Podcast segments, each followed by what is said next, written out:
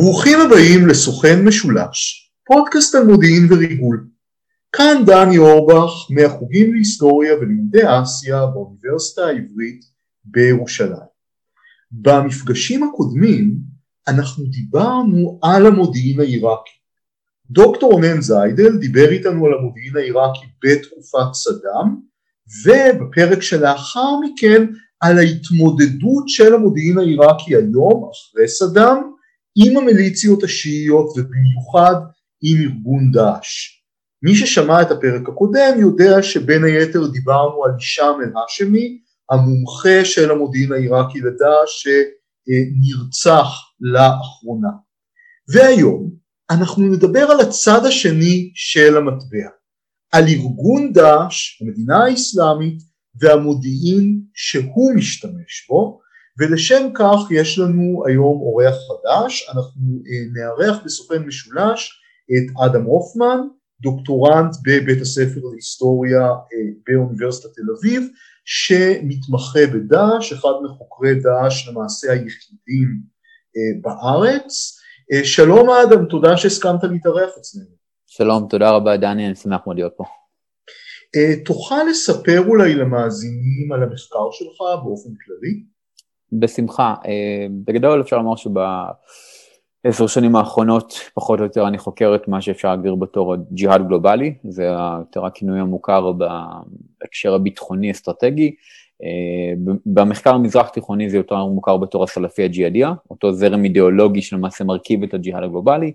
אני כתבתי את התזה שלי, את עבודת התזה באוניברסיטה העברית על אל-קאעידה, על השורשים המוקדמים של ארגון אל-קאעידה והמפנה לגלובליזציה של אותו ארגון בשנות ה-90 וה-2000 אפשר לומר, ולמעשה כיום המחקר שלי בוחן את ההיבטים היותר רעיוניים, את הרעיון הפן-אסלאמי, את ההתגלגלות של הרעיון הפן-אסלאמי לאורך התפתחות הסלפי הג'יהאדיה, משנות הג'יהאד האפגני בשנות ה-80 ועד למעשה כיום, כולל גם ארגון דאעש כמובן. כמובן, הארגון שאולי מסמל היום בעיני רבים את, ה, את השיא של הזרם הזה של הסלפי הג'יהאדיה. אז קודם כל בואו נבין על מה אנחנו מדברים. ארגון דאעש, מה הוא, איך הוא נוצר, מה זה בכלל? בסדר גמור, שאלה מצוינת להתחיל איתה. קודם כל יש פה איזשהו, אני חושב, בלבול מושגי קל כשמדברים על דאעש, גם, גם בעברית, גם בערבית, גם באנגלית, כי למעשה דאעש זה ראשי תיבות של הארגון בערבית, אבל זה מתייחס לשם הקודם, לגלגול הקודם של הארגון, זה ראשי תיבות בעצם של דאולה איסלאמיה פי עיראק או אשם, המדינה האסלאמית בעיראק ובאשם למעשה אפשר להגיד בתור סוריה הגדולה. הלבנט. הלבנט, כמו שבאנגלית גם מכנים את זה הלבנט.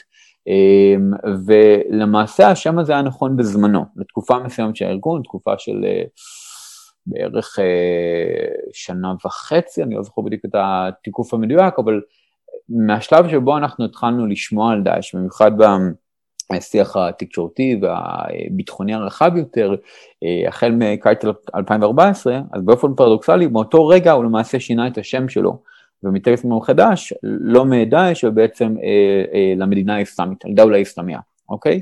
וגם החליפות, אה, מדינת החליפות, גם כן כמו שדאעש הציגו את עצמם בהרבה מאוד סרטונים ופרסומים, דאלות אל-חילאפה, אוקיי? אבל ההגבלה, אפשר לומר, שהייתה קיימת על האמביציות הטריטוריאליות של דאעש, כמו שהתבטאו בשומות הקודמים של הארגון, בראשם השם דאעש עצמו, כבר למעשה סולקה.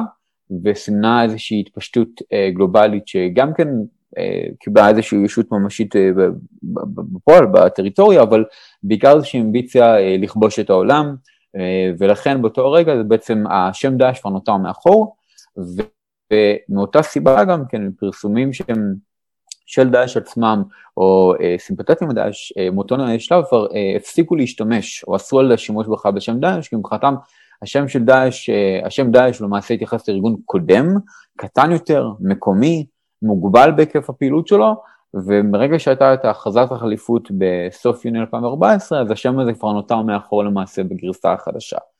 ולכן כשדאעש מדברים על עצמם בשנים האחרונות, מאז 2014, אז זה איסלאמיק סטייט, על דאולה איסלאמיה.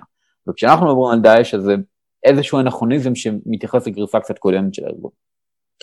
ואיך הארגון הזה נוצר? מה, מה סיפור ההיווצרות שלו? שאלה מצוינת. אמ, תראה, כאמור, דאעש עצמו עבר כל מיני גלגולים בשמות, אני חושב שנכון לתארך אותו ארגונית אה, ל-2006, ספציפי אוקטובר 2006, לתאריך של ההקמה של אה, המדינה האסלאמית אה, בעיראק. זה היה בעצם איזושהי גרסה ראשונית של ניסיון להקים איזושהי, איזשהו פרויקט מדינה, בעל אמביציה מדינתית, סלאפי ג'יהאדי בעיראק, בזירה העיראקית. ההקשר באותו זמן היה בעצם של המלחמה, של האינסרג'נסי נגד הכוחות האמריקאים מאז 2003, אה, בשלב שבו אה, הפרויקט הזה נראה קצת מופרך, אבל הניצחון האמריקאי לכאורה, שהוכרז עליו יותר מאוחר, אה, עדיין לא נראה ודאי. כלומר זה היה איזשהו שלב כזה, שלב מעברי שאף הרבה אחר אמצע המאבק הג'יהאדי האינסולג'נסיה של הג'יהאדיסטים בעיראק נגד הכוחות האמריקאים, אבל לפני איזשהו שלב של התייצבות של אותה אינסולג'נסי למשהו יותר מוכר וקבוע, כפי שראינו אחר כך. וגם קריטית לפני ההכרזה האמריקאית על השגת הכוחות האמריקאים מעיראק. זה היה שלב שהוא אה, נחשב לשלב אה, לניצול הזדמנויות מבחינת אה, דאעש, אבל גם שם זו גרסה ראשונה, זה ביטוי ארגוני ראשון אפשר לומר לחזון הדאעשי הסלאפי ג'יהאדי, אבל צריך להסתכל טיפה יותר אחורה, למעשה חושב על מ-2003, גם כן לזירה העיראקית, לארגון קטן יותר, הרבה פחות מוכר, שהוא לא היה קשור ישירות ארגונית לדאעש, אבל הוא בעצם הדווה את הדרך, אה, ארגון בשם ג'מאט אל-תאוחיד ואל-ג'יהאד, אה, קבוצת המונותאיזם הטהור והג'יהאד, מלחמת הקודש, שבעצם זה היה ארגון אה, ג'יהאדי קטנטן בזמנו, שהוקם על ידי אבו מוסא בזרקאווי, מי שנחשב לאב המייסד של דאעש, הדמות הכי מצוטטת בנאומים של דאעש ופרסומים שלהם עד היום, והדמות המשפיעה ביותר, וזרקאווי במידה רבה התווה את הדרך לדאעש מבחינה אידיאולוגית, מבחינה אסטרטגית, הוא יצר המון כאוס בזירה העיראקית, הוא היה אחראי כמעט במו ידיו למלחמת האזרחים הנוראית שפרצה בעיראק באמצע שנות האלפיים של סונים מול שיעים, והוא יצר את זה באופן מכוון כדי לייצר שם איזשהם תנאים של אי יציבות, כדי שה... פרויקט הדאעשי בגרסה מוקדמת יותר יוכל להיכנס לחלל הזה ולהציג את עצמו בתור המגן הסונים בעיראק למעשה, אמ, והרבה מההיבטים התקשורתיים, האסטרטגיים, הדתיים גם כן, הקיצוניות הדתית והממד המאוד מאוד אנטי-שיעי של דאעש, הולך אחורה אמ, לסיפור של זרקאווי, שבעצם התווה את העקרונות המנחים, אפשר לומר, את ה-DNA האידיאולוגי והאסטרטגי של דאעש שמלווה אותם אה, במידה מסוימת גם עד היום. אמ, ועובדה מסוימת אה, נוספת שאני חושב רלוונטית פה, גם שהעובדה שהקדם דאעש הזה, ג'מאעת אל-תווחיד ואל-ג'יהאד, הוקמה בעצם על ידי זרקאווי, איזשהו לוחם זר, foreign fighter, ירדני למעשה, שטייל קצת עד שהגיע לעיראק. אה, עבריין מין, צריך לומר, עבריין מורשע, שהיה עבריין מורשע, נחשב, אני חושב שהאמריקאים במשך הרבה מאוד זמן אה, לא העריכו אותו נכון, וכנראה גם הירדנים הסתכלו עליו כאיזשהו אה, סרסור, סוחר סמים, בריון אה, לא מתוחכם. עכשיו כל זה ביוגרפית היה נכון, כלומר הוא באמת הדמות מאוד מאוד בעייתית וכנראה פסיכופת לפי כל הבחנה קיימת. אה, מישהו שגם נהנה מאוד מההרג והיה אחראי חלק ממעשה הזוועה של אה, אותה קבוצה ג'יהאדית מוקדמת בעצמו. אה, אבל מצד שני הוא גם, אנחנו יודעים מתוכלבות פנימיות שפורסמו שנים מאוחרות יותר, היה אחראי לחזון האסטרטגי, להבנה האסטרטגית של דאעש, של הקדם דאעש שהוא, את הסביבה האופרטיבית של עיראק, את ההזדמנויות, את הסיכונים, את האילוצים הפוליטיים גם של הממשלה בברדד וגם של אה, האמריקאים שפועלים שם, כלומר בפועל, מאחורי הקלעים ראינו שם איזשהו משחק הרבה יותר מתוחכם אה, ומודע לעצמו, גם למגבלות וגם להזדמנויות, מאשר התדמית שאותו אה, סרסור ובריון אה, פשוט אה, למעשה הציגה בהתחלה, אבל למעשה אפשר להגיד שזרקאווי היה גם בהקשר של חבר'ה מאוד קשוחים ולא סימפטיים של אותם ג'יהאדיסטים, היה תמיד הילד הרע, איזשהו בן סורר שגדל כאיזשהו פרוטג'ה של מי שהיה עד לפני כמה שנים איש הדת הבכיר ביותר של הסלפיה ג'יהאדיה, אבו חמד אל-מקדיסי, פלסטיני ירדני שאחראי לכתבים האידיאולוגיים הבכירים ביותר של הזרם הזה, אה, החל כבר משנות ה-80-90, הוא בעצם אה, היה שותף לחדר שלו בכלא, הכיר אותו, ובשלב מסוים, אחרי שהוא חזר לזירה העיראקית, הגיע לזירה העיראקית באמצע שנות האלפיים, אז הוא בעצם החליט על איזושהי דרך אחרת, של, אה, הרבה, הייתה הרבה יותר קיצונית, הרבה יותר ברוטלית, והצדיקה גם, וזו הייתה נקודת המחלקת העיקרית, ביניהם מאוחר יותר הצדיקה גם אה, טבח סיטוני של אזרחים, אוקיי? גם סונים וגם שיעים. ומהבחינה הזאת יש פה איזשהו סיפור יותר מורכב של האוריג'ינס שהוא קודם לדאעש מבחינה ארגונית, אבל אי אפשר להבין את התמונה הדאעשית ואת האבולוציה ואת האסטרטגיה והאידיאולוגיה ללא הסיפור של זרקאווי בסיפור הזה.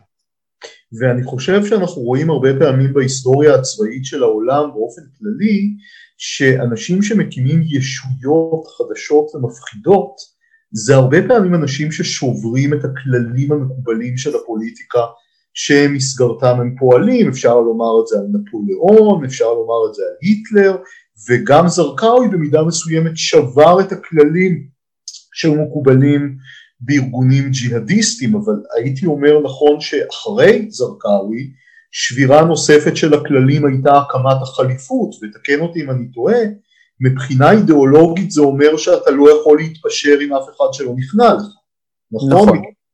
נכון, חד משמעית, קודם כל, לפני שנגיע לחליפות, שבאמת אה, חלק מרתק מהסיפור הדאעשי וגם חלק גדול מהמחקר והעניין האישי שלי בדאעש, אה, אני מסכים לגמרי עם העניין פה של שבירת הכלים, ובעצם איזשהו ממד של חדשנות, של innovation, אה, שאפשר להסתכל פה על זרקאווי, אבל חשוב לומר שהחיכוכים, או בעצם האנטי מוסדיות של זריקאווי, גם בהקשרים של אלימות, אבל בעיקר בהקשר של החשיבה האסטרטגית על הג'יהאד בעיראק, התחיל הרבה לפני הסיפור הדאעשי. כלומר, יש לנו אה, מכתב מאוד מפורסם שהמודיעין האמריקאי תפס ב-2005, אם אני זוכר נכון, שבעצם מכתב שאיימן זוואירי, מנהיג אל-קאעידה היום, אה, כתב לזרקאווי, ושם זה נוסח כאיזושהי עצה עדינה, כי עדיין באותו זמן אה, אל-קאעידה בעיראק, הארגון של אה, זרקאוי, אה, נחשב לאיזשהו, לאיזושהי שלוחה מקומית מוכרת, חלק ארגוני מהמותג של אל-קאעידה, הם היו אז ביחס, יחסית, ביחסים טיפה יותר טובים, גם עם כל מיני מתחים והבדלים, אבל לכאורה שותפים. ושם כבר ראינו הבדלים אידיאולוגיים מאוד גדולים, שאחרי העלייה של דאעש רק הלכו והתחדדו בין אל-קאעידה ובין מה שהפך להיות דאעש, שבעצם אה, זרקאווי בעצם התווה שם חזון משל עצמו, שהחזון הזה היה מבוסס באופן מרכזי על בעצם יצירה של איזושהי מלחמת אזרחים מכוונת בעיראק, במטרה אה, לייצר שם כאוס כדי שהמדינה העיראקית בבגדד לא תוכל בעצם לשלוט על עיראק, אה, על שטחי המדינה השונים, להאיץ את הנסיגה העיראקית אה, האמריקאית מעיראק, ולאחר מכן גם להכריז על חליפות, אבל באיזשהו timetable שהיה הרבה יותר קרוב, אפשר לומר כאן ועכשיו מבחינת זרקאוי, לעומת מה שבן לאדן וזוואהירי דיברו עליו. עכשיו, הנקודה של החליפות היא מעניינת, כי המושג של חליפות, שבעצם אפשר להגדיר אותו כאיזושהי אימפריה אסלאמית, אבל זה, זה חוטא קצת למטרה, זה איזשהו מושג שהוא אה, סמכות משולבת דתית ופוליטית, שזה בעצם היה אה, צורת השלטון השלטת בעולם המוסלמי, בוודאי בעולם המוסלמי הסוני, משנת מותו של הנביא מוחמד ב-632 לספירה ועד 1924. כלומר, רוב ההיסטוריה המוסלמית של יותר מ-1400 שנה הייתה תחת חליפות, חליפות כזאת או אחרת. אמ, וברגע שיש לך את התופעה של אסלאם רדיקלי בכלל, וספציפית הסלפיה ג'דיה, שנוצרה בשלב מאוחר יותר, אז כבר העניין של החליפות כאיזשהו יעד, כאיזה, לא רק איזשהו חלום אוטופי, אלא כאיזושהי מטרה, גם אם אה, יותר רחוקה, כבר הפך לחלק מאוד מרכזי של השיח של החבר'ה. עכשיו, גם אחרים, גם אחים מוסלמים, גם חמאס אפילו, גם כל מיני אסלאמיסטים הרבה יותר מתונים ומודרניים דיברו לפחות בעבר על החליפות בצורה כזאת או אחרת. אפשר להתווכח מה הכוונה הייתה בחליפות, באיזו מידה הם התכוונו באמת אה, כאיזושהי אה, מחויבות שלהם לממש את החזון הזה, מי כלול בחליפות, אבל אה, זה היה חלק מהשיח. במובן של אה, מה שקרה עם דאעש, שבעצם זרקאוי אמר שאנחנו נעשה ככה וככה וככה, ותוך אה, מסגרת זמן שפחות או סדורה אנחנו נקים את החליפות בכאן ועכשיו. יש ו... הבדל בין זה שאתה רוצה כן. לומר, כן. אפילו ביהדות, שאתה רוצה להביא את המשיח, יהודים מאמינים רבים יאמרו שהם רוצים להביא את המשיח, לבין זה שמישהו בא ואומר אני משיח ואני מקים כן. את מלכות השמיים, זה, זה סוג של קפיצת מדרגה. נכון, והגבלה פה למשיח וההכרזה העצמית על רחק המשיח היא מאוד רלוונטית במקרה הדאעשי, כי ברגע שדאעש הציגו את ה... הפרויקט שלהם כחליפות, אה, הכריזו על הקמת חליפות ביוני 2014, אז הם הגדירו שם, הם הציבו, למעשה הציבו את אבו בכר ברדדי בתור החליפה שלהם, החליף של המדינה האסלאמית, והחל מאותו הרגע, כל מי שלא נשבע אה, לא אמונים, בעצם נתן לו את הבייעה, כמו שזה מוכר במסורת האסלאמית, הפך באופן אוטומטי לאויב של דאעש. כמישהו שמבחינת איך שדאעש הגדיר אותו, חורג מן האסלאם. ודינו או התאסלמות לפי האסלאם של דאעש, או החרב. וזה כלל בתוך זה אנשי אל-קאעידה, אנשי ג'אבת א-נוסרה בסוריה, אה, ג'יהאדיסטים אחרים במדינות אחרות, איסלאמיסטים כמו חמאס כמובן, זה כלל את כל בעצם הרוב המוחלט של האנושות, והרוב המוחלט של העולם המוסלמי הסוני נכללו בעצם במחנה של הטועים או אפילו הכופרים, אם הם לא קיבלו את המרות של דאעש. אני חייב לומר כהערת אגב, שאני שמתי לב ב... אה, שעקבתי בערבית וזה נורא נורא רחוק, אבל עדיין יש קשר בשיח, אחרי תעמולת הבחירות של רע"מ בבחירות האלה, ראיתי שהם כל הזמן הוקיעו את התכפיר ואת התחווים. את זה שאתה הופך מוסלמים אחרים לכופרים, ואת זה שאתה הופך ערבים אחרים לבוגדים. כן. ואולי זה מתחבר לסוג של מיאוס מהנטייה הדעשית הזאת להפוך לכופר את כל מי שהוא לא אתה. זה נקודה מצוינת, אני חושב שרע"מ פה, ואני פחות מתעסק פה כישראלית אה, ערבית או אחרת, אז לא נכנס לזה, אבל אני חושב שרע"מ פה מבטאים איזושהי מגמה באסלאם הפוליטי האזורי בעשר השנים האחרונות. שמה שאנחנו בעשור הזה, מאז האביב הערבי, למעשה של התרחקות אה, אזורית כמעט גורפת של אה, מפלגות, גופים, אה, אגודות אסלאמיסטיות מהמותג הזה שמריח יותר כמו משהו דאעשי של האסלאם הפוליטי. אני חושב שהדוגמה הכי מובהקת לכך הייתה ב-2016, שמפלגת הנהדה בתוניסיה, שזכתה שם בבחירות אחרי האביב הערבי, אה, הודיע, אה, רשד רונושי, בעצם המנהיג של המפלגה, הודיע בכינוס אה, פנימי של המפלגה, אנחנו כבר לא יותר אסלאם פוליטי, אנחנו עכשיו מוסלמים דמוקרטיים, לפי המודל האירופאי. למה? כי מה שקרה עם כל, כל הפרויקט הדאעשי, שאיכשהו בעצם טווח, אני חושב, פורש והוצג בתקשורת בעולם הערבי, היה מצד אחד תמונה הרבה יותר מורכבת, מצד שני הרבה יותר אה, אה, מזוויעה ממה שזה בעצם מוצג לקהל האמריקאי המערבי, שרק יסתכל על סיטואציות להורג, זה בעצם אה, טימא את כל הזרם הזה של האסלאם הפוליטי. הוא החתים את כולו בדגל השחור של דאעש והחליפות, ואלימות נגד סונים, ולכן זה הפך מאוד בעייתי מאז. בואו בוא נתקדם למעשה לנושא של הפודקאסט שזה מודיעין. דאעש מכריזים חליפות ב-2014, אם אני זוכר ההשתלטות על מוסול, שזה הכניסה שלהם למפה העולמית היא שנה מאוחר יותר, נכון? ב-2015 או נתקדם? לא, לא, הם, הם, ההכרזה על החליפות הוצגה מתוך מוסול. נכון, ב-2014. כן, בס... בקיץ 2014, החליפות על ידי דאעש הוצגה בסוף יוני 2014, וספציפית הכרזת החליפות הוצגה על ידי דאעש ביום השישי הראשון לחודש הרמדאן של אותה שנה היג'רית. מתי דאעש מקימים מנגנוני מודיעין? מתי אנחנו יכולים לדבר על מודיעין של דאעש? זאת שאלה מצוינת, כמו כל העיסוק במודיעין של דאעש, אנחנו מצד אחד יודעים על זה היום אה, יותר, גם אה, בעקבות עדויות של אה, לוחמים, אנשי דאעש לשעבר, מקומיים וזרים שערקו מן הארגון או נשבו ובעצם התחילו לספר כל מיני דברים מאחורי הקלעים שמה, אבל עדיין באופן פרדוקסלי, כשמדברים פה על מודיעין, זה שונה מכל היבט אחר מהפעילות הדאעשית. דאעש, אני חושב שהפרדוקס הכי גדול שמדברים על דאעש ומודיעין, אה, זה ארגון שהוא מצד אחד מאוד מוחצן, והוא פרסם, הוא הפך לאינפרט מדיה, זה גם כתבתי על זה קצת בזמנו, פרסם עשרות אלפי סרטונים, מגזינים, תמונות, דוחות פנימיים, אה, בכל מיני שפות, אז מצד אחד אנחנו הרגשנו שידענו הכל על, על מי זה דאעש ומה בעצם הם רוצים משלב יחסית מוקדם של 2014-2015, מצד שני, כל מה שקשור למודיעין, באופן אולי לא מפתיע, זה משהו שהם הם, הם לא צייצו על זה שום דבר, הם לא פרסמו על זה שום דבר, אז כל מה שאנחנו פה זה בעצם מסמכים שנשבו, מעדויות של עריקים ופורשים, או מכל מיני ארוחות מודיעין של הגורמים העיראקים שנלחמו בדאעש. לכן, זה מצד אחד נושא שהוא מאוד חשוב, אבל אני אה, מתייחס לזה בעמדה של זהירות, כי כל מה שאנחנו יודעים בעצם, אנחנו יודעים מקורות שהם או עקיפים או מוטים ובעייתיים יותר. שאלת המתי פה היא מעניינת, אני יודע, אמ, אתה בטח מכיר את זה גם כן, היה איזשהו דיווח של עיתונאי גרמני בשם כריסטוף רויטר, שפרסם את הכתבה מאוד ארוכה אה, בדר שפיגל, אם זכור נכון, ואני חושב שזה היה ב-2015 או 2016, ששם הוא הציג מסמכים אה, שהוא בעצם תפס, של אה, מישהו שהיה בכיר בדאעש, אה, עיראקי שעבר לסוריה תחת המחאות של דאעש, אה, והשם שלו היה חאג'י בכר, ושם הוא בעצם הציג תוכנית סדורה, תוכנית ממש של המוחברת העיראקי, איך להשתלט על שטח עכשיו. והמסמך הזה וכל הגישה שהשתקפה ממנו בעצם היו מאוד מעניינים, כי לא היה שם שום דבר דתי. זה לא היה דומה בשום צורה למלל היותר הפנאטי, אידיאולוגי אפוקליפטי כמעט שאנחנו מכירים יותר מדי, זה היה מאוד אופרטיבי של איך אה, למפות אה, תא שטח מסוים, איך אה, לזהות פה גורמים קריטיים ואיך בעצם לנטרל או לסחוט אותם גורמים משלב יותר מאוחר. ואותו חאג'י באקר היה איש מודיעין של סדאם. נכון, הוא, היה קולונל, אם זוכר נכון, בזרוע המודיעין של חיל האוויר העיראקי. נכון. הוא היה חלק מובנה, וגם לפי הגיל שלו, אני מניח שהוא היה גם איש מודיעין במודיעין של סדאם בשנות ה-80, אוקיי, עוד לפני 2003, הוא, מכיר הוא הכיר את החשיבה המודיעינית ואת הפרנויה הסדאמית, אפשר לומר, מעשורים של היכרות המדינה העיראקית.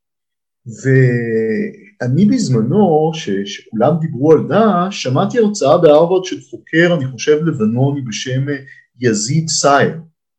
כן. שדיבר זה שדאעש זה סוג של קלון, שכפול של המדינה הסדמיסטית. ואני זוכר שבאותו דיון היו גם כאלה שהתנגדו ואמרו לא, ותיקי מלחמת אפגניסטן היו יותר חשובים. אז האם לדעתך למעשה המודיעין של דאעש זה סוג של שכפול של המודיעין של סדאם? זאת שאלה מרתקת, אני חושב שגם ראוי להקשיב, להזכיר בהקשר הזה גם חוקר ישראלי, המומחה בישראל רק אה, דוקטור אמציה ברם מאוניברסיטת חיפה, שכבר כמה שנים טוען בעצם שדאעש זו בעצם איזושהי יצירה של סדאם חד משמעית מכל בחינה אפשרית, במיוחד בהיבטים היותר אה, צבאיים ומודיעיניים שלה. זאת שאלה שהיא שנויה במחלוקת, ואני מניח שהדיון פה הוא בעיקר על המקורות שמשתמשים בהם כדי לפרש פה את ה... מהי בדיוק ההתחלה של דאעש, מי הם גורמי המפתח בו ואיך הם עיצבו אותו יותר מאוחר. והדיון הזה בעצם מתנהל בשנים האחרונות בכל מיני חוקרים, אמ, אני חושב שיש פה בעצם שני, אמ, אה, שני מוקדים שאפשר להסתכל עליהם בתור הגורמים המעצבים אה, של דאעש. יש קודם כל את ההשפעה הבאסיסטית, שאותם אקס מוחברת כמו חאג'י בכר ואחרים, ויש מצד שני באמת אותם ערבים אפגנים שזרקאווי הוא דוגמה מובהקת לכך, למרות שהוא הגיע לאפגניסטן יותר מאוחר, אבל הוא, הוא נכנס לאותו פרופיל של אותם אה, מתנדבים ערבים שהגיעו לזירה האפגנית בשנות ה-80, ויצאו משם איזושהי ראייה מפוקחת אה, רחבה יותר על העולם, על העולם ובעיקר יש לנו שאיפות חדשות וגרנדיוזיות של מה בעצם האסלאם הג'יהאדי יכול בעצם לעשות. אני חושב שאיך שיותר נכון להסתכל על זה, זה שבעצם היה פה איזשהו מיזוג של אינטרסים משני הצדדים האלה, מהצד הדאעשי ג'יהאדי סלאפי, אוקיי, אותו אסלאם סוני אולטרה שמרני, אה, טהרני מאוד, שדאעש הוא חלק קטן ממנו, אפשר לומר, לבין הגורמים האקס מוחברטים העיראקים שהם היו בשרה, בשר מבשרה של המערכת המודיעינית העיראקית תחת סדאם במשך הרבה מאוד זמן. אני חושב שמה שהיה פה יותר נכון למעשה זה זיהוי הזדמנות מצד הגורמים הדאעשיים הוותיקים יותר, שרובם היו עיראקים אבל חלקם כמו זרקאווי היו באמת לוחמים זרים, ירדנים, סורים ואחרים, שהגיעו לזירה העיראקית מתוך אה, רצון אה, לייצר שם באופן אידיאלי איזושהי אה, אותה חליפות, אותו אי של אי יציבות ג'יהאדית שהתפשט משם במקומות אחרים גם כן, כפי שאכן קרה עם התחלת הפרויקט הדאעש הגלובלי ב-2014. ומצד שני, ואותם החבר'ה בעצם הבינו את הצורך בכוח אדם מיומן, ממושמע יותר, שיודע איך להשתלט על טריטוריה ולשלוט על אוכלוסייה. הם לא ידעו איך לעשות את זה בעצמם, זה לדעתי משהו שזרקאוי בעצמו גם אם הוא מבין את החשיבות שלו, הוא לא ידע איך ליישם את החזון הזה. ומצד שני אנחנו פה את, הגורם, את אותם גורמים אקס-באסיסטים שהבינו שבאמצע שנות האלפיים, בשנים לאחר הפלישה האמריקאית אה, והכיבוש האמריקאי אה, של עיראק ב-2003, יש שם אי יציבות מאוד גדולה, תמורות, בחישה של גורמים חיצוניים, זה האמריקאים, זה האיראנים, עם המיליציות השיעיות שהתעוררו אחר כך, ולמעשה יש פה צורך באיזושהי דומיננטיות סונית, והמסגרת שיכולה להציע את אותה דומיננטיות סונית הוא בעצם הגורמים הג'יהאדים. אז אנחנו עדיין לא מדברים על דאעש מבחינה ארגונית, אבל אני חושב שמיזוג האינטרסים, הרצון בעצם להרוויח מהידע, הניסיון והאמביציות אחד של השני, כבר בעצם נוצרו באותו שלב מוקדם, ולכן כשאנחנו כבר מדברים על אותו קדם דאעש, כבר 2012 אפשר לדבר על זה, כבר אנחנו יודעים על דומיננטיות של אותם גורמים אה, בכירים לשעבר במערכת המודיעין של סדאם, שכבר היו חלק מדאעש. בואו נדבר על מודיעין מבצעי. חלק מהמבצעים החשובים בתקופת קדם דאעש וגם קצת אחרי שהוקם היו אה, מבצעי פריצת החומות, נכון? שהם אה, נכון. פרצו בתי כלא עיראקי ועיראקים ושחררו ג'יהאדיסטים אה, מסוכנים ומנוסים בכמויות וכמובן הפיגועים הגדולים. נכון. עכשיו, בשביל כל הדברים האלה צריך הרבה מאוד מודיעין.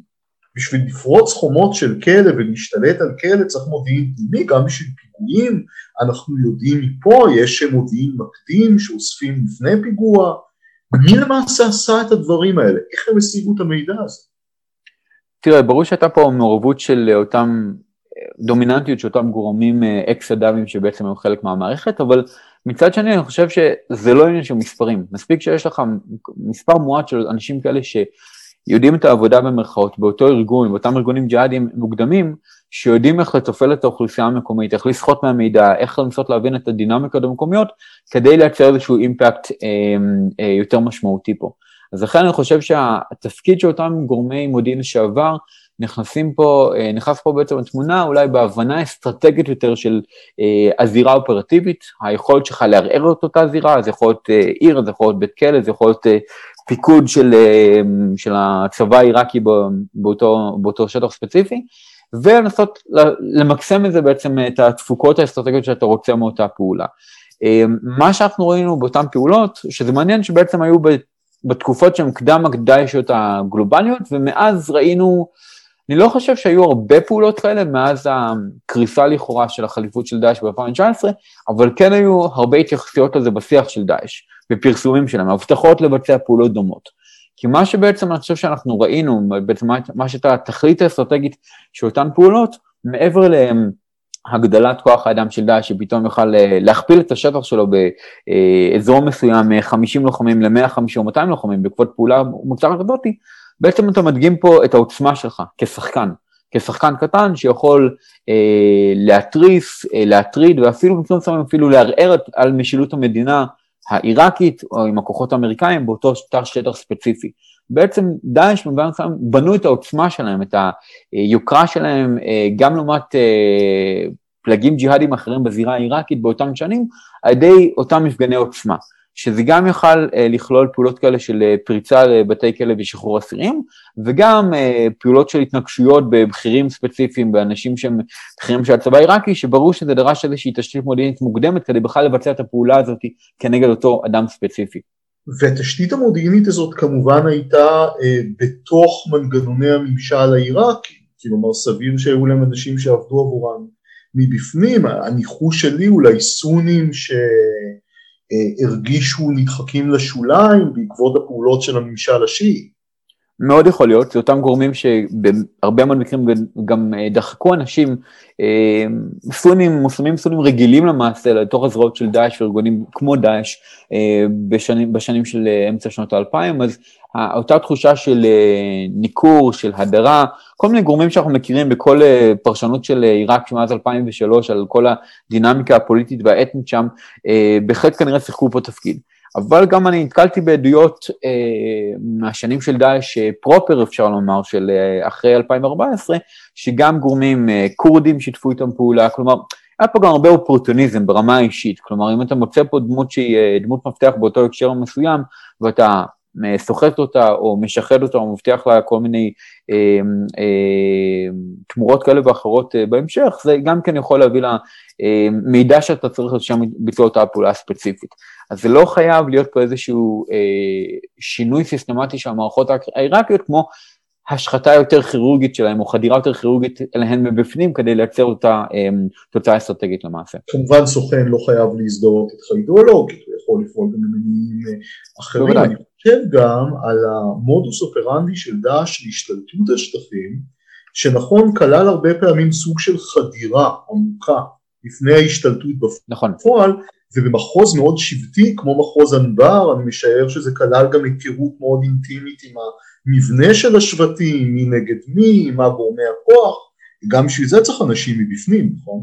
נכון, צריך לא רק אנשים בפנים, הייתי אומר שעוד לפני זה צריך איזושהי היכרות עם הדינמיקה השבטית באותו אזור מסוים, ומה שאנחנו יודעים הם מסמכים שהיו מסמכים פנימיים של דאעש אבל פורסמו בשנים האחרונות, שבעצם דאעש עשו מיפוי אפשר לומר כמעט אתנוגרפי אקדמי כמעט של אה, שבטים באזורים מסוימים, באזורים שהם אה, ראו כאזורי השפעה, כאזורים בעלי חשיבות לפרויקט המדינתי שלהם, גם בעיראק וגם במזרח סוריה, ששם בעצם הם שלחו אנשים אה, מקדימים, או שלחו אנשים משלהם בפרופיל מאוד מאוד נמוך, ומיפו בעצם את הדינמיקה השבטית אה, במובן מאוד מאוד אה, שלם, כדי לקבל איזושהי תמונה של אה, מי נגד מי לפני שהם בכלל פעלו באיזושהי צורה. מודיעין בסיסי, מה שנקרא. מודיעין בסיסי, שהוא אה, נאסף במשך אה, תקופה מאוד ארוכה, חודשים במקרים מסוימים, זה לא...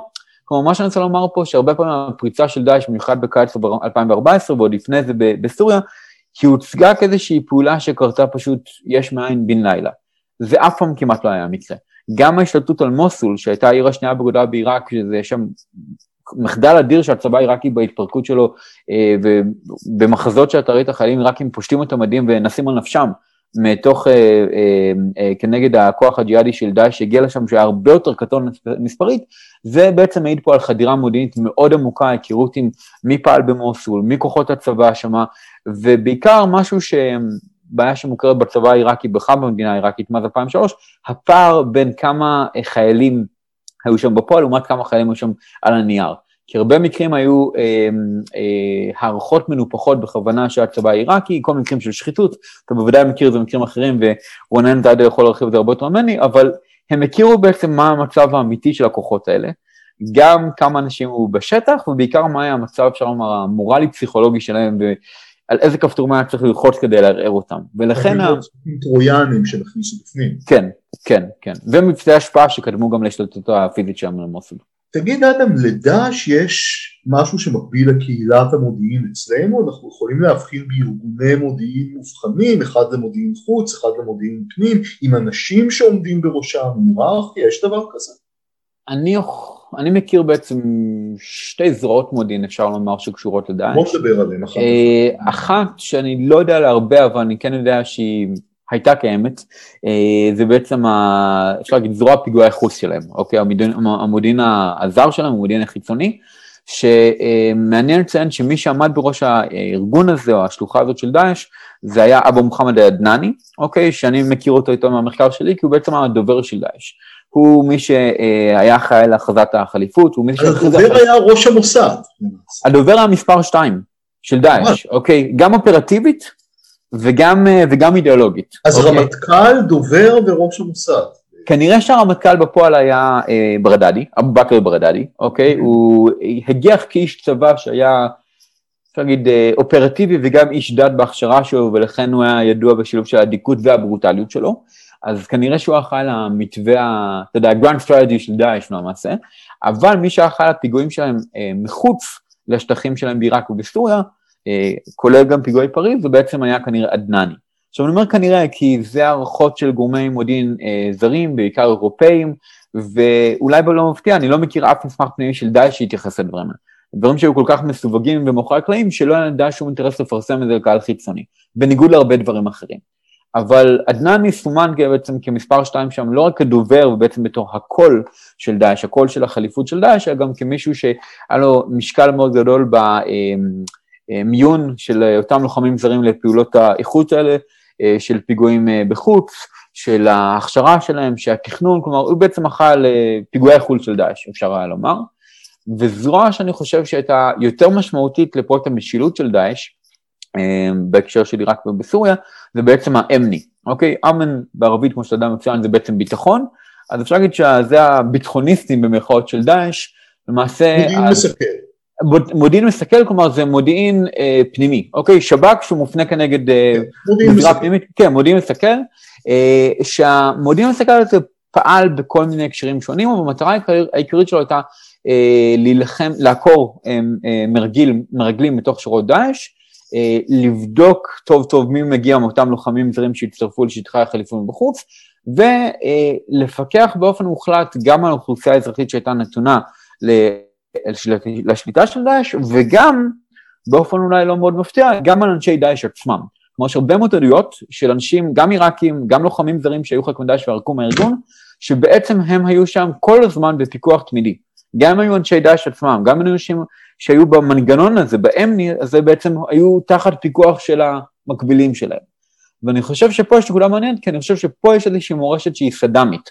אה, ואגב, לא רק, לא רק סדאם, גם מדינות אה, אחרות, ערביות אחרות כמו סוריה, אבל בעיראק של סדאם מדינת המודיעין הייתה כל כך גדולה, שהיה שם גם איזשהו תמיד מודיעין מקביל, שכל זרוע גם פיקחה ואספה אה, מודיעין על הזרוע המקבילה אליה. כלומר, לא היה פה איזושהי תחושה של מודיעין טוטאלי, ואני חושב שפה יש איזושהי השפעה עקיפה, אך מאוד משמעותית, של המורשת של סדאם על דאעש, אם חוזרים הקודמת. גם במשטר אסד, דרך אגב, זה ככה. כן, אבל אני חושב שדאעש, שסדאם כנראה עשה בצורה אולי אפילו יותר פתולוגית וברוטלית ממה שהכרנו תחת אסד. אבל אני לא, לא מכיר את סוריה בהקשר הזה, אז אני לא מתאמר מה פה. אז בוא, בוא, בוא, ניתן, בוא ניתן איזה דוגמה. נניח כן. שאני אה, מוסלמי בלגי, סתם זרקתי מדינה, שהמודיעין הבלגי מגייס אותי ושולח אותי במשימת חדירה עמוקה לדאעש כמתנדב.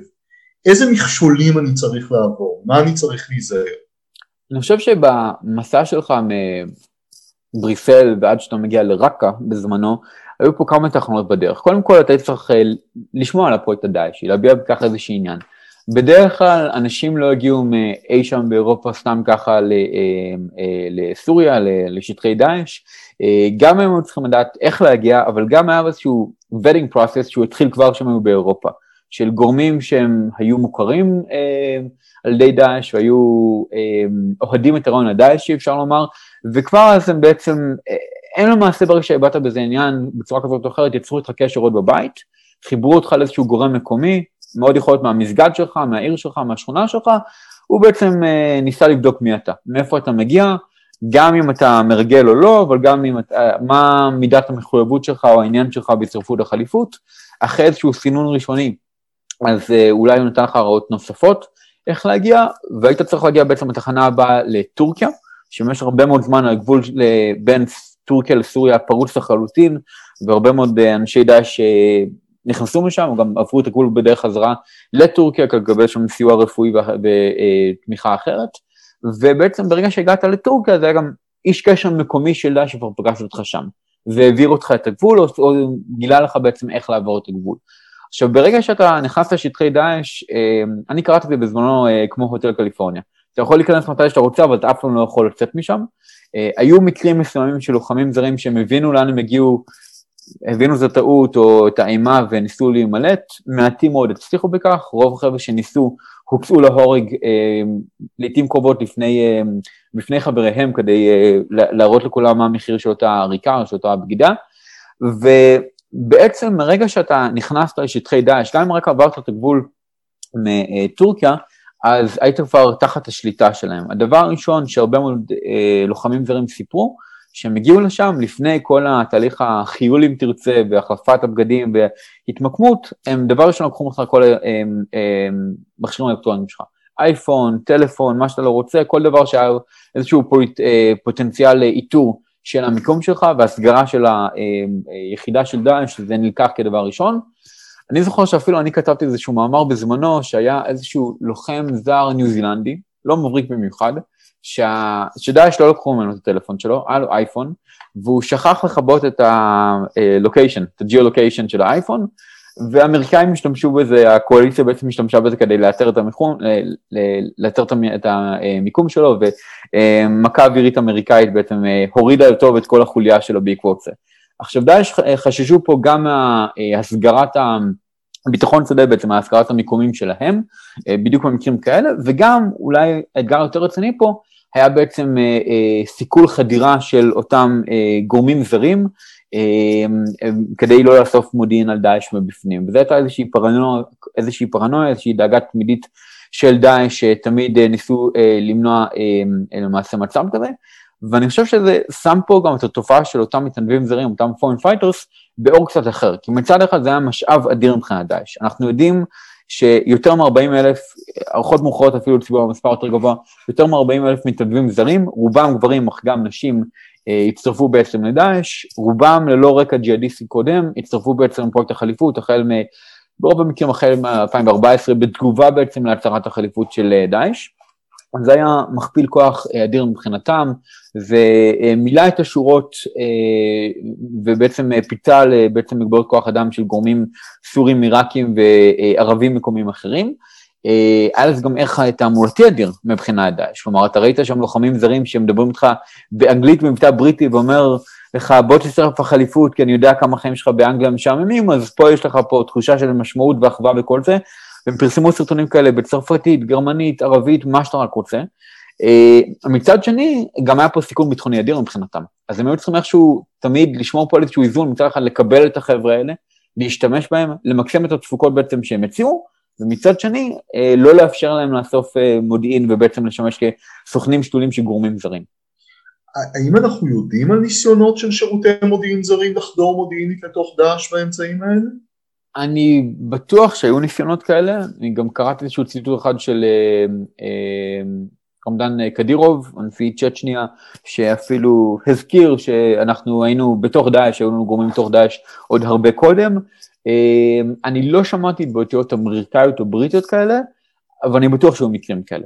אני חושב שהמאבק נגד דאעש, גם הצבאי, לא היה מצליח בשתי הקרב כמו שהוא מצליח, ללא גם מודיעין אה, עמוק כזה יותר מבפנים. פה אנחנו נכנסים כבר לתחום הפנטזיה, אבל נכון. נאמר למאזינים שבסדרה הטרשית אך המענגת להפליא המדרשה על אה, קורס טירונים של המוסד, סדרה ישראלית. אוקיי, okay, לא ראיתי. אחת העונות, אה, המוסד מנסה להשתלט על דאעש, להחדיר סוכן שלו שיהפוך לחליף של דאעש, וככה להפוך את דאעש לכלי של מדינת ישראל. אה, אני מקווה שאף פסיכי פה לא ראה את הסדרה וחושב על רעיונות מהסוג הזה, אל תנסו בבית. כן, אה, זה בהחלט אה, הברקת תסריטאית יפה, אבל אם נדבר כרגע ברצינות, בחיסול, טוב לא בדיוק חיסול, אבל פעולה שהביאה למוצאו של מנהיג דאעש בזמנו אבו בכר ברדדי, אחר כך היו גם עדויות לכך שחלק מהמודיעין נאסף, הוא בעצם נמסר לאמריקאים על ידי גורמים ישראלים. עכשיו פעולה כזאת היא תוכנה כנראה במשך חודשים, אמ, הרבה גורמים היו מעורבים בזה, אני בטוח שגם ה-SDF הכורדים, גם העיראקים, ואולי גם המוסד תרמות אה, חלקם אה, מהצד הישראלי, אה, אבל זה לא משהו שאני מכיר ואני לא רוצה סתם to speculate on it. ואתם יודעים, וכמובן שאולי חלק מהמאזינים יודעים שבעולם הערבי אחרי הקמת דאעש נפוץ הקונספירציה שאבו בכר אל-בגדדי זה למעשה שמעון אילות ישראלי ש... כן, משהו. חדר, חדר לתוך דאעש והנהיג אותה, פרסמו באמת אותו שמעון אילות הוא בן אדם אמיתי שאולי קצת דומה לאבו בכר אל-בגדדי, אז פרסמו תמונה שלו מחבק שתי בחורות במדי צה"ל וכאילו אבו בכר אל-בגדדי ליד ואמרו הנה תראו זה אותו אדם. צריך לומר שלא כל העיראקים אותו הדבר, גם לא עיראקים יהודים שגרים בישראל. אז אני לא הייתי, לא הייתי אומר שזה בחצי העדות המוחצת לקשר הישראלי של אה, ברדדי. באחד הפרקים הבאים אנחנו נדבר על חמאס, ואחד מהדברים שמאפיינים את המודיעין של חמאס זה מבצעי הכפלת סוכנים, מאוד מאוד מתוחכמים. אנחנו יודעים על זה שדאעש ניסה להכפיל סוכנים, להפעיל סוכנים כפולים, וככה לחדור לשירותי ביון מינים? אה, אני לא מכיר אף עדות למשהו כזה, לא שמעתי שום דבר. אני חושב שאנחנו מדברים פה על האויבים המיידיים של דאעש, לא ברמה האידיאולוגית, ברמה האופרטיבית. אה, בזירה העיראקית בעיקר, אנחנו מדברים פה על אה, מצד אחד הצבא העיראקי, גורמי הביטחון העיראקים, מצד שני, טוב, זה יותר בעצם בצפון מזרח סוריה, בעצם הכוחות הכורדים של ה-SDF, ה-Syrian Democratic Forces, אני חושב שלא מן הנמנע שדאעש ניסה לגייס או לפחות אה, לשחד אה, גורמים כאלה ואחרים משם, אמ, אבל אני חושב שהרבה מהמלחמה המודיעינית בין שני הצדדים, בעיקר בהקשר של עיראק, כמו שראינו בקרב על מוסלמים שנמשך חודשים, אה, הוא, הוא כן היה במישור המודיעיני, אבל הוא היה הרבה יותר מאחורי הקלעים, הוא היה הרבה יותר של מסירת מידע משני הצדדים, ובעיקר אני חושב מהצד הדאעשי של שליטה על המידע שיצא ממוסול לעולם החיצוני. יש מקרה אחד שאני מניח שאתה מכיר היטב, שמקרה אחד שזה אה, לא הצליח להם, ושמחתנו, בעצם אה, בלוגר עיראקי, אה, עומר מוחמד, אם זוכר נכון, שהוא בעצם ייסד את הבלוג, אה, גם אתר אינטרנט, גם חשבון טוויטר, בשם מוסול איי, שהוא בעצם היה אה, היסטוריון, תושב מוסול, בחור מאוד נחמד, בערך בגילנו, אה, ששמר על פרופיל מאוד נמוך ודיווח כל הזמן, גם בערבית וגם באנגלית, על מה שקרה במוסול, בזמן אמת למעשה. אה, תחת שלטון דאעש. כן, תחת שלטון דאעש. הוא, היה שם במוסול פיזית, בסיכון אישי אדיר, אבל מתוך אהבה מאוד גדולה שלו לעיר מוסול, הוא בעצם אה, שידר את המידע הזה לעולם החיצוני, ותיעד בזמן אמת מה דאעש בעצם עשו ומה, איזה שינוי תרבותי פוליטי בעצם חל במוסול בתקופה של דאעש, ודאעש אה, ידוע על קיומו, אה, אבל הם לא הצליחו בעצם לאתר אותו, לא הצליחו לעקור אותו, ורק אחרי שהקרב על מוסול הסתיים, ואחרי שהוא היה גם פיזית מחוץ לעיראק, היום לדעתי הוא מלמד בפריז, אז הוא בעצם חשף את עצמו אה, ואמר, תראו, הבלוג שלי זה, זה בעצם אני, וזה מה שעשיתי, והוא הפך אז לאיזשהו סלבריטי, ב, לפחות במעגל של אנשים שחוקרים יותר את דאעש והם מכירים את ההקשר העיראקי. אה, אז במקרה הזה זה כמובן, זה לא הצליח להם, לשמחתנו, אבל היו הרבה מאוד מקרים אחרים שהם סחטו, איימו, ואין שום ספק לפחות בהקשר של הצבא העיראקי, שהם הצליחו לפחות בהתחלה, אה, להשפיע או לגייס לא מעט גורמים מהצבא העיראקי שבעצם ימסרו להם מידע לכל הפחות, שאפשר להצליח דרך הקו. רציתי לשאול אותך על האספקט של דיפלומטיית מודיעין. אנחנו יודעים שבהרבה מאוד מקרים, גם במקרה הישראלי, ארגוני ביון ממלאים גם capacity דיפלומט, מנהלים דיפלומטיה חשאית, במיוחד עם מדינות שאין לך יחסים איתן, דוגמה יוסי כהן וראש המוסד בסעודיה. עכשיו היו הרבה מאוד שמועות ויותר משמועות שדאעש מנהל יחסים חשאיים עם הטורקים במשך תקופה מאוד ארוכה, כן. סוג של יחסי כך ותן, והמודיעין הטורקי היה מאוד מעורב, ה-MIT היה מאוד מעורב במגעים האלה מול דאעש. יש לנו ידיעות על זה? אנחנו יודעים יותר על הדברים האלה? תראה, קודם כל אנחנו מכירים את הידיעות האלה בעוצמה פחותה, אבל גם כן בהקשר העיראקי. כלומר, אה, גם העיראקי, גם הסורי, כי דאעש בתקופה מסוימת גם סחרו בחביות נפט, ובתקופה מסוימת זה היה מקור הכנסה עיקרי מבחינתם, ודבר כזה לא היה קורה ללא הסכמה של הש... שבשתיקה לכל הפחות של גורמים, גם בצד הסורי, גם בצד העיראקי.